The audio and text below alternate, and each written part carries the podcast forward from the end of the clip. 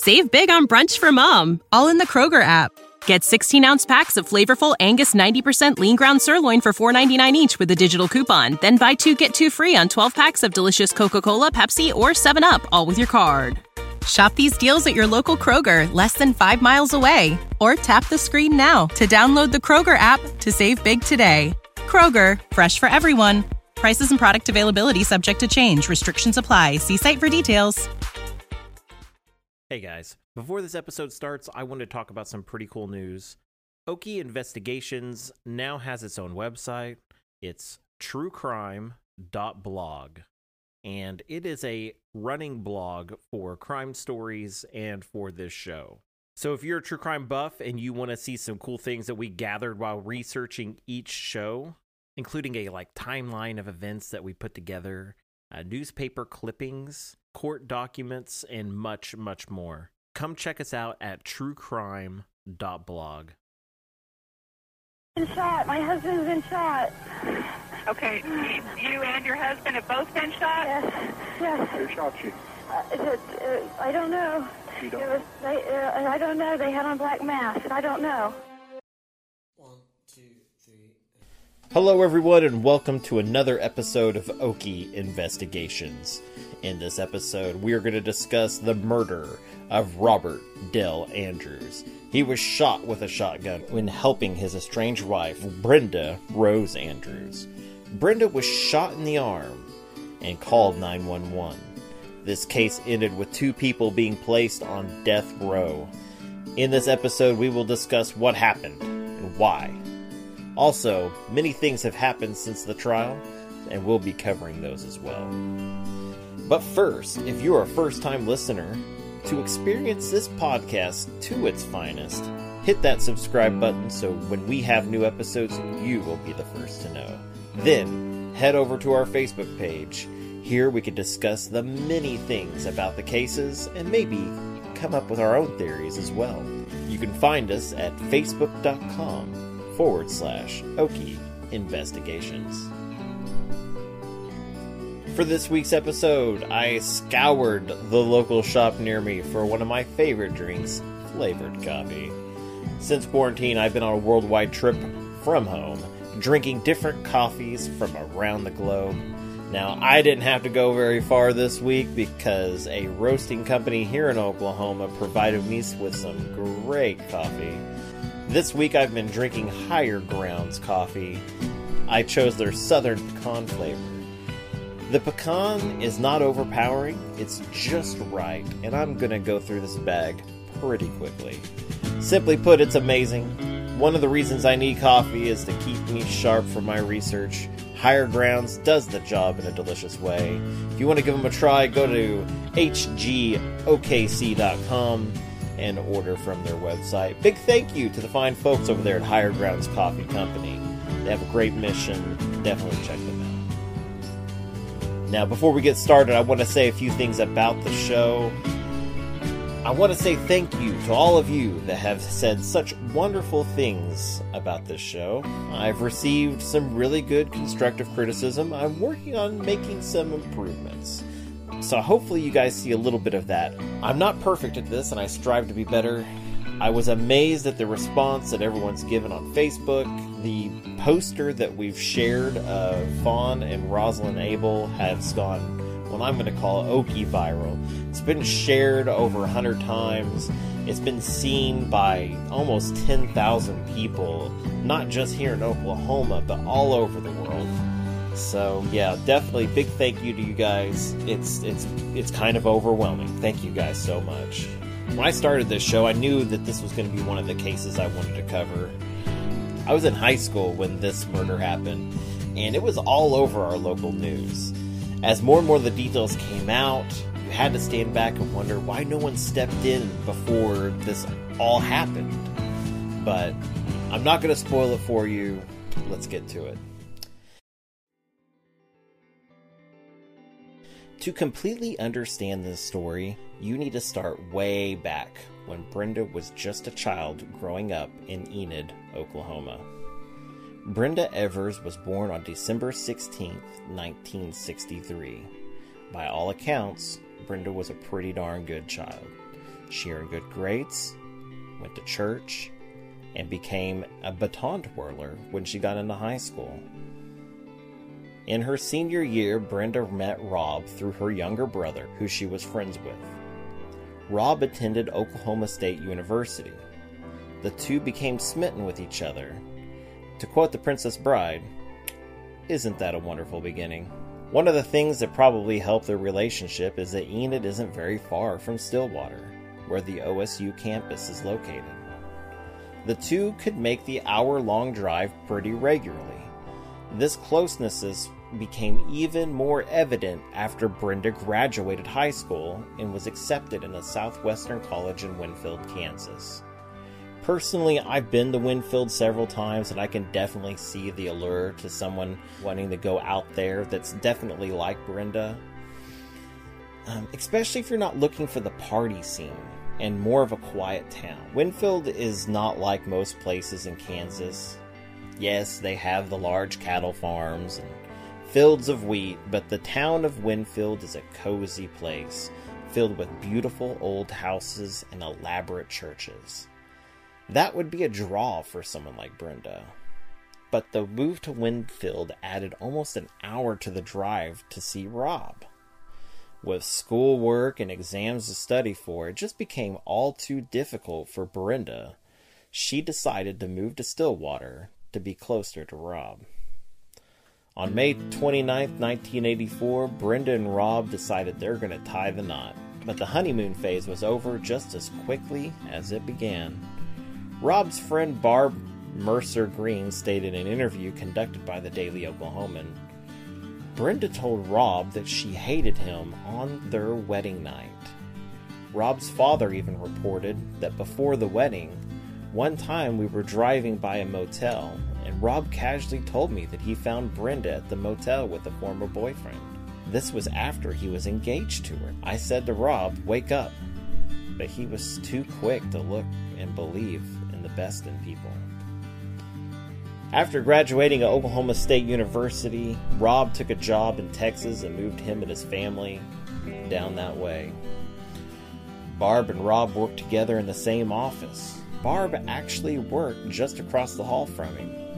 They quickly became friends, and Rob would go to Barb from time to time to discuss problems in his marriage. She stated that she heard a number of stories about Brenda over the years. One such story was that while they were eating spaghetti dinner together, Brenda stopped eating and angrily told Rob that she absolutely hated the way he ate.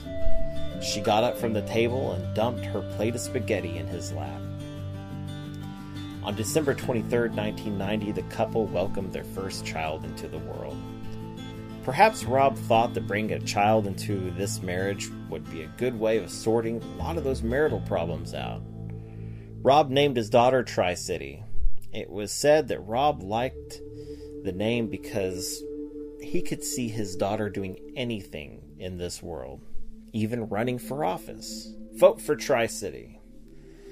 But bringing a child into the relationship just placed another person in the middle of an already toxic relationship. Four years later, they welcomed their second child, Parker, into the family. At the birth of the first child, Brenda became a stay at home mom. The life that she once had changed very quickly. She went from working in the bank, having wonderful friends, to only being around kids and changing diapers. For some, this would be a welcome change. Motherhood is not an easy job, but getting the chance to not only stay home, raise a big, beautiful family, and have time to bond and shape the lives of your children, for many of those, they would see that as a wonderful, rewarding experience. But it seems that this was just not right for Brenda. Shortly after the birth of their children, Rob began going to church to seek out advice on what he should do to help fix his failing marriage. Brenda was regularly telling Rob that their marriage was a mistake, and she absolutely hated him. Rob, however, did not believe in divorce, so he sought out other ways to try to make things better. Now, I don't know about you, but one way I like to make things better is have a good laugh.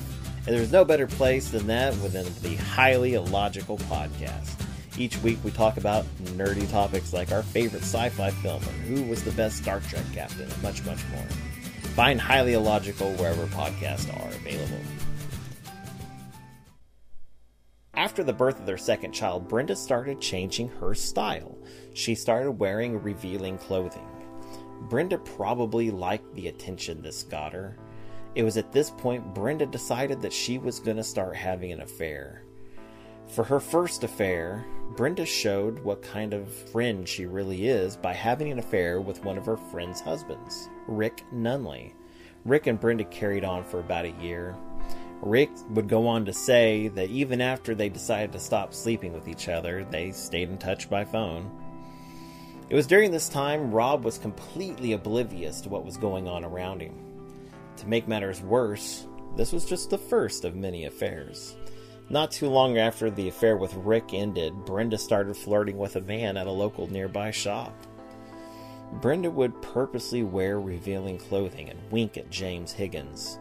Every time she would come into the store, James, a married man, but all the same, he noticed the advances and started flirting back. Not long after, Brenda came into the shop like usual, and they flirted this time, but before she left, she gave James a hotel key and told him to meet her there. This affair would last for two years. Rob was no longer oblivious to what was happening. One day he came home early and found Brenda and eating dinner together. And not too long after, Rob left Brenda, but that didn't really last very long. Still not believing in divorce, Rob wanted to work things out with his wife and they got back together. The affair with James didn't didn't end and lasted until May of 2001 when Brenda set her sights on a bigger fish. Brenda told James she was bored with him and that was that. She moved on. Now, when I say she found a bigger fish, I don't mean it was someone that was better than Rob. I don't mean it was somebody that was richer or that could provide even a better life. I mean, this is someone that would do anything for Brenda. This is a man that she had wrapped around her finger. Now, from what we covered earlier, we know that Rob and Brenda were religious people. Brenda had her faults, and she is considered a sinner for her many actions up to this point. But who are we to judge, right? In 1999, Rob helped found and became a deacon at the North Point Baptist Church. It was during this time Rob told his friends, I might look like the old Rob outside, but I'm a brand new person inside. Brenda started teaching Sunday school at their church. That's when she set her hooks into fellow Sunday school teacher, deacon, and life insurance agent James Pavatt. At this time, James was also a very deeply religious man. He was married but couldn't resist Brenda's charm. It was said by reporter William Phelps he jumped in hook, line, and fishnet stockings.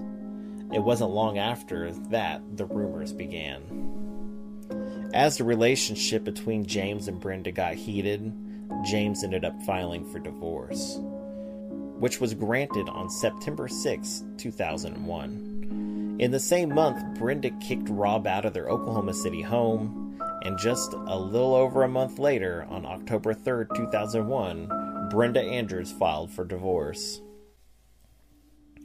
20 days after Brenda filed for divorce, Rob comes out of his house and notices something leaking from underneath his car. He takes a look and realizes somebody has cut his brake line. He then receives a call from a doctor in a nearby hospital.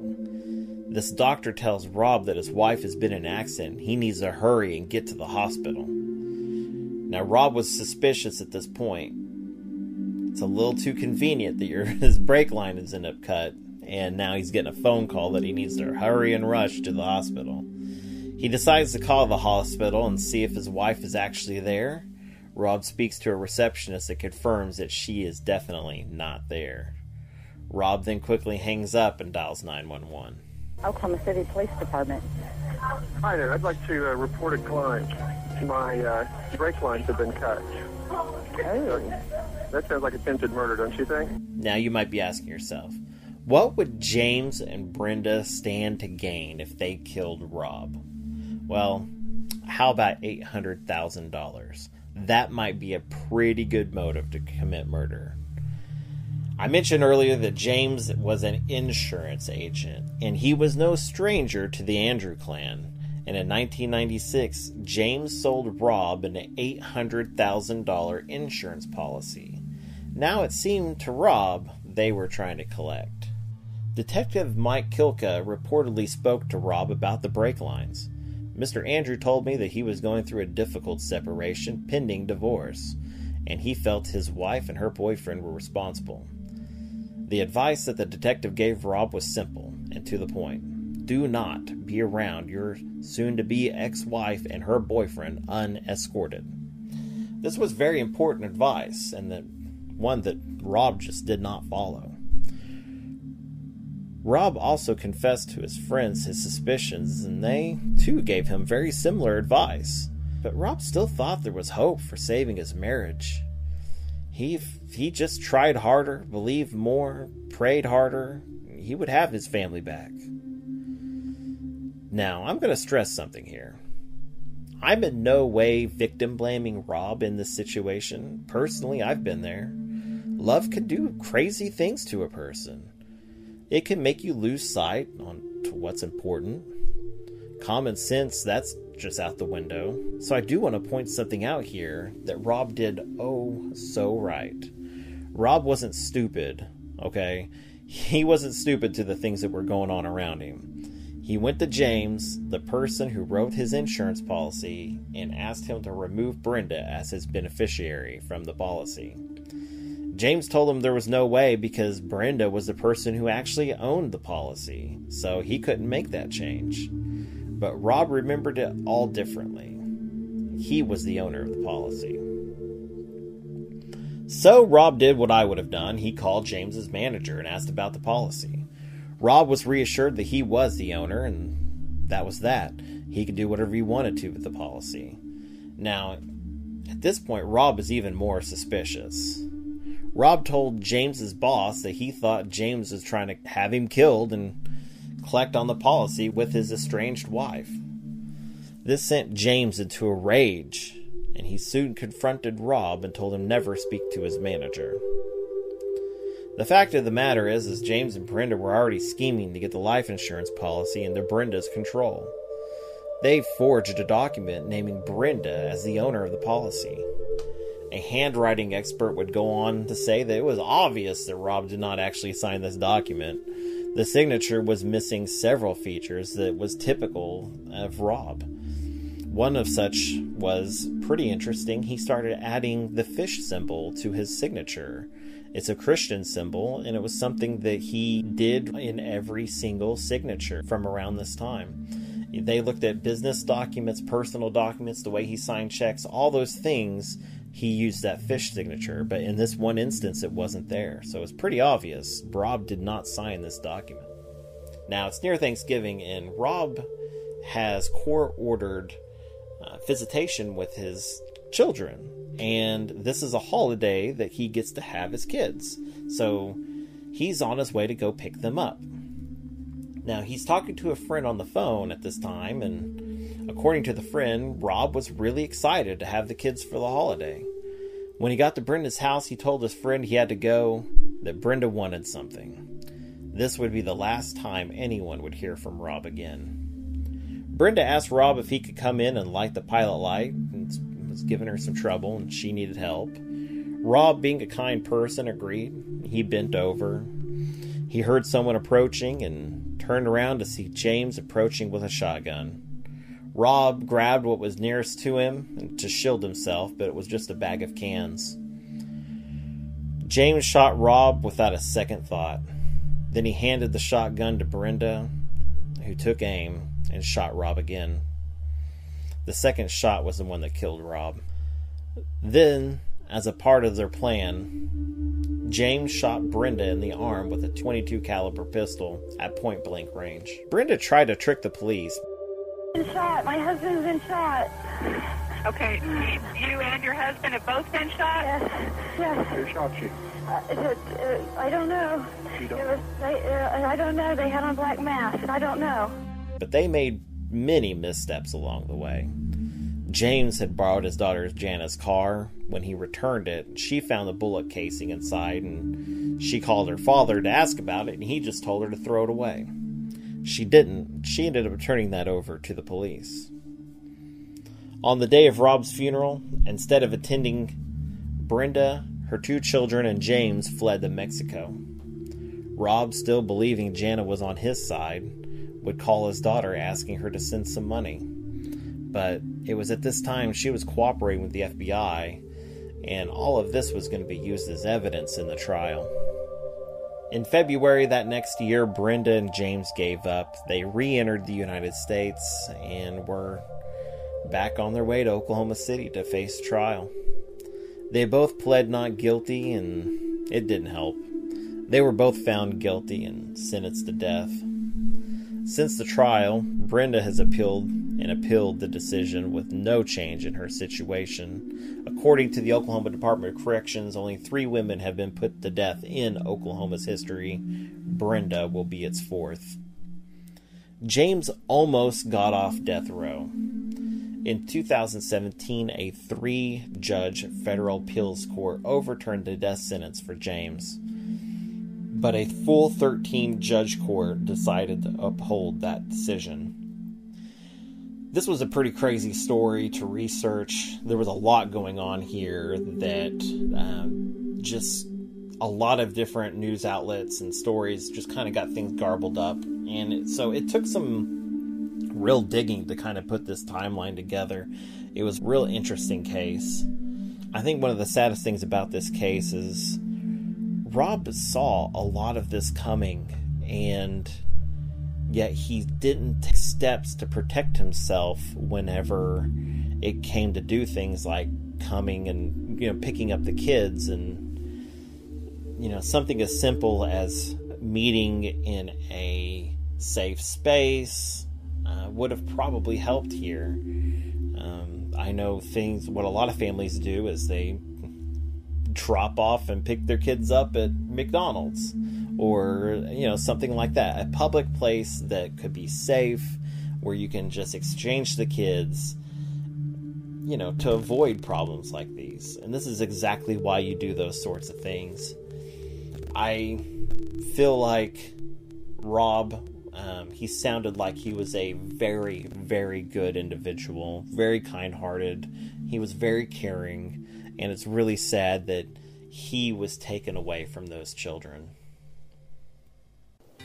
now, for your Oklahoma history lesson in crime, we're going to go ahead and look into the murder of Joe Carroll, which happened back in 1921. This man was pretty much gunned down because he was a bootlegger. And the oddly enough, it was the Ku Klux Klan that wanted him out of town. So, this article comes from the Daily Oklahoman Archive, it's a wonderful resource if you're wanting to do some old timey research. This article starts off saying Ardmore Klan threatens to rush prison. This is in Ardmore, Oklahoma, December 17th, with seven men in jail, five of them charged with the murder of Joe Carroll and John Smith at Wilson, and the finding of the body of C.C. Slims. Ardmore policeman Sheriff Buck Garrett is keeping a close guard on the Carter County Jail. Late Saturday afternoon, the sheriff received a letter signed by the Klan Number 7 in Ardmore, Oklahoma, to the effect that attempt would be made to break the Smith boys from jail. Rumors are also afloat of a possible rush. So, basically, what's going on here is several men have been arrested for the murder of Joe Carroll. Now the Klan is threatening to rush the jail to get get everybody out, especially these Smith boys of the people that are under arrest, you have a pastor who uh, apparently might have been a little bit of ahead of a lot of the uh, proceedings here.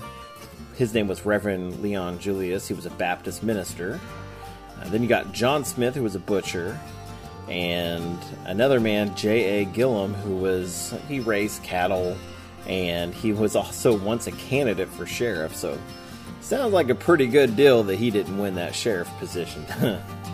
So basically, what happened in this was that Joe Carroll, who was a bootlegger, he ended up getting a letter from the Ku Klux Klan saying, "You better get out of town," and or they were going to do something about it. And they gave him a date that he needed to be out of town by. Well, Joe, I guess being Joe, didn't want to go. So, uh, Joe, from what I've read, was living in a shack at this point. So I think just picking up and leaving just seems a little bit uh, unrealistic. So, I mean, how easy is it for you to just pack up and leave? I mean, that's a that's an ordeal, man. So, anyways, this Joe character, he he's not leaving. So, uh, by what I've read, I don't know how accurate everything is, but about 200 people arrived in town, and they wanted to teach Joe Carroll a lesson. When asked what they planned on doing to him, it wasn't murder. They weren't going to murder him. They were just going to tar and feather him, which is a very unpleasant experience, I would say. So, uh, they're going to drive him out of town any way possible. So, this group, 200, sends 20 men out. They're going to go pick up Joe and bring him to his uh, little party. So these men come down. They go pick up. They go to pick up uh, Joe, and Joe resists them, and just about what, what I would probably do. He starts to fight them, and a gunfight ensues. And well, of the men that went to go pick him up, one policeman and another man were shot dead there at the scene, and then Joe himself was sadly killed right there at his house. Now that he did have family, friends and family there, they may have been helping. I'm not entirely sure in this whole shootout. But yeah, and we'll get to the policeman uh, that died at the scene. That was a very odd and interesting thing they put in the paper here, trying to explain his presence there.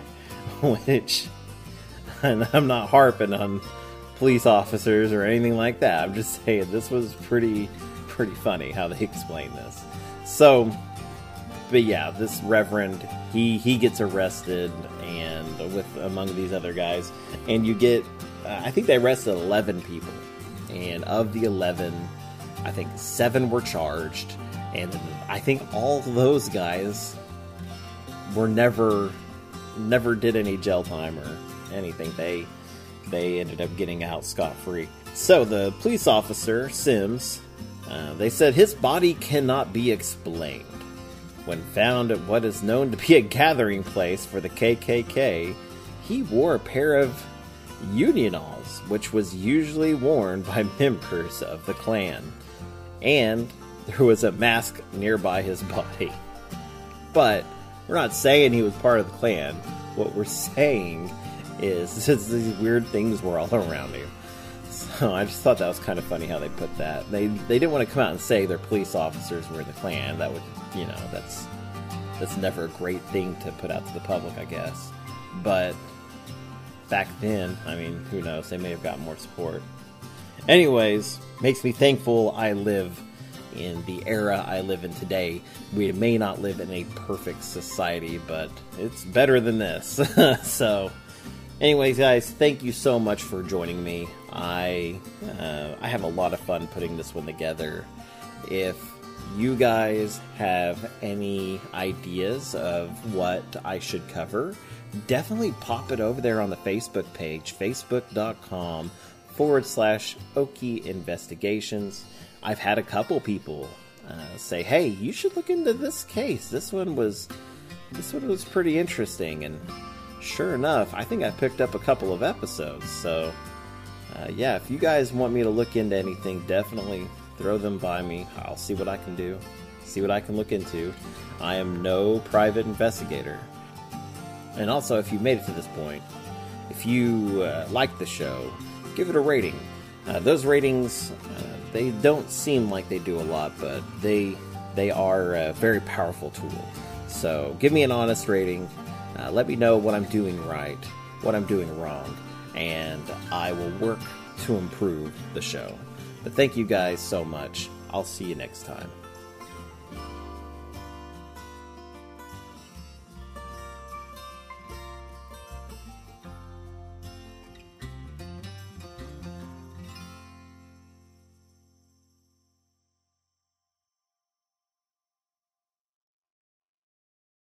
Save big on brunch for mom, all in the Kroger app. Get 16 ounce packs of flavorful Angus 90% lean ground sirloin for $4.99 each with a digital coupon. Then buy two get two free on 12 packs of delicious Coca Cola, Pepsi, or 7UP, all with your card. Shop these deals at your local Kroger, less than five miles away. Or tap the screen now to download the Kroger app to save big today. Kroger, fresh for everyone. Prices and product availability subject to change. Restrictions apply. See site for details.